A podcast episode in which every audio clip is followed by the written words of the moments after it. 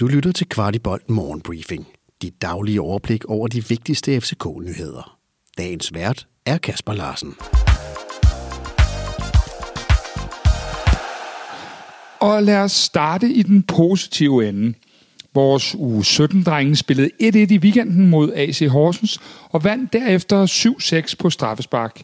Dette er måden, man afgør uafgjorte kampe på i rækken, og vores drenge endte altså med at trække det længste strå, blandt andet på et straffesat ind af Oliver Højer, søn af vores legende Lars Højer. Altid sjovt, når næste generation også har FC-blod i årene. U17-holdet er PT på andenpladsen, men med samme pointtal som OB og med en kamp i baghånden. Anderledes kort proces gjorde vores U19-hold, der også tog imod Horsens i weekenden. 5-0 stod der på måltavlen, da kampen var forbi. Både Nora Sasa og Ode Oskarsson tegnede sig for to mål hver.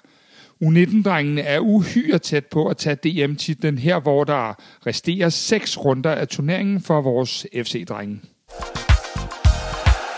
Hvad mange nok ikke ved, er, at vores højreback Peter Ankersen er kæmpe fan af Barcelona-legenden Dani Alves, der som bekendt igen er begyndt at tørne ud for FC Barcelona. Peter Ankersen har også tidligere spillet sammen med Martin Brathwaite i Esbjerg, og så sit snit til at udnytte det bekendtskab til at få fat i sin idols trøje. Ankersen takker Dani Alves for trøjen på sin Instagram-profil, og det er jo egentlig sjovt at se, hvordan at professionelle fodboldspillere også kan have idoler, ligesom os andre. Og mere Peter Ankersen. Vi kommer jo ikke udenom, at kampen i søndags var en til glemmebogen, hvilket Ankersen også bekræfter i et interview med sekseren efterfølgende. Anker fortæller, at han er dybt skuffet over både sig selv og holdet, og han fortsætter, måden vi spiller og optræder på er simpelthen ikke godt nok. Ankersen konkluderer også, at der fejles stort set på alle parametre, og vi ikke ligner et hold, der spiller for at opnå. Hvis du vil lytte til Kvartibolds analyse af kampen og holdets nuværende situation, så smider jeg lige et link med i shownoterne. Og generelt vil jeg lige gøre opmærksom på, at vi jo linker til alle de artikler, vi bruger i denne morgenbriefing, så I kan læse dem i deres fulde længde, og ikke selv behøver at lede nettet rundt for de seneste FCK-nyheder. Alle billetter til FC Københavns udebanesnit på MCH Arena er allerede revet væk. Midtjylland forventer først at få udsolgt i løbet af ugen, og spændingen er jo ikke blevet mindre af, at FC København snublede mod Randers i går, men stadig dejligt at se så mange fans bakke op om holdet og tage turen med til det midtjyske. Her på Kvartibolt er vi også stadig mærket af, af søndagens kamp, men opfordrer også alle til at bakke op og lade os se, om vi kan få det guld hjem. Så må vi finde evalueringerne frem efter sæsonen.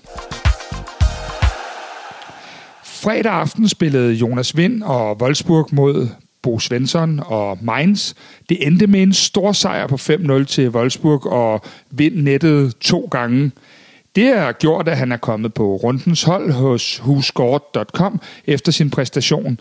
Der blev også plads til Max Kruse, Jonas Vinds marker op i angrebet, der sørgede for de tre resterende mål. Unægtelig en flot start af Jonas i det tyske, og må ikke, at vi alle sammen håber at se ham til en guldfest i parken her om tre uger. Du har lyttet til Kvartibolt Morgenbriefing. Vi er tilbage igen i morgen tidlig med byens bedste overblik over FCK-nyheder. Vi er meget interesserede i at vide, hvad du synes om vores morgenbriefing, og hvad vi kan gøre for at gøre den endnu bedre. Brug et par minutter på at give os feedback. Der ligger et link i shownoterne til et spørgeskema.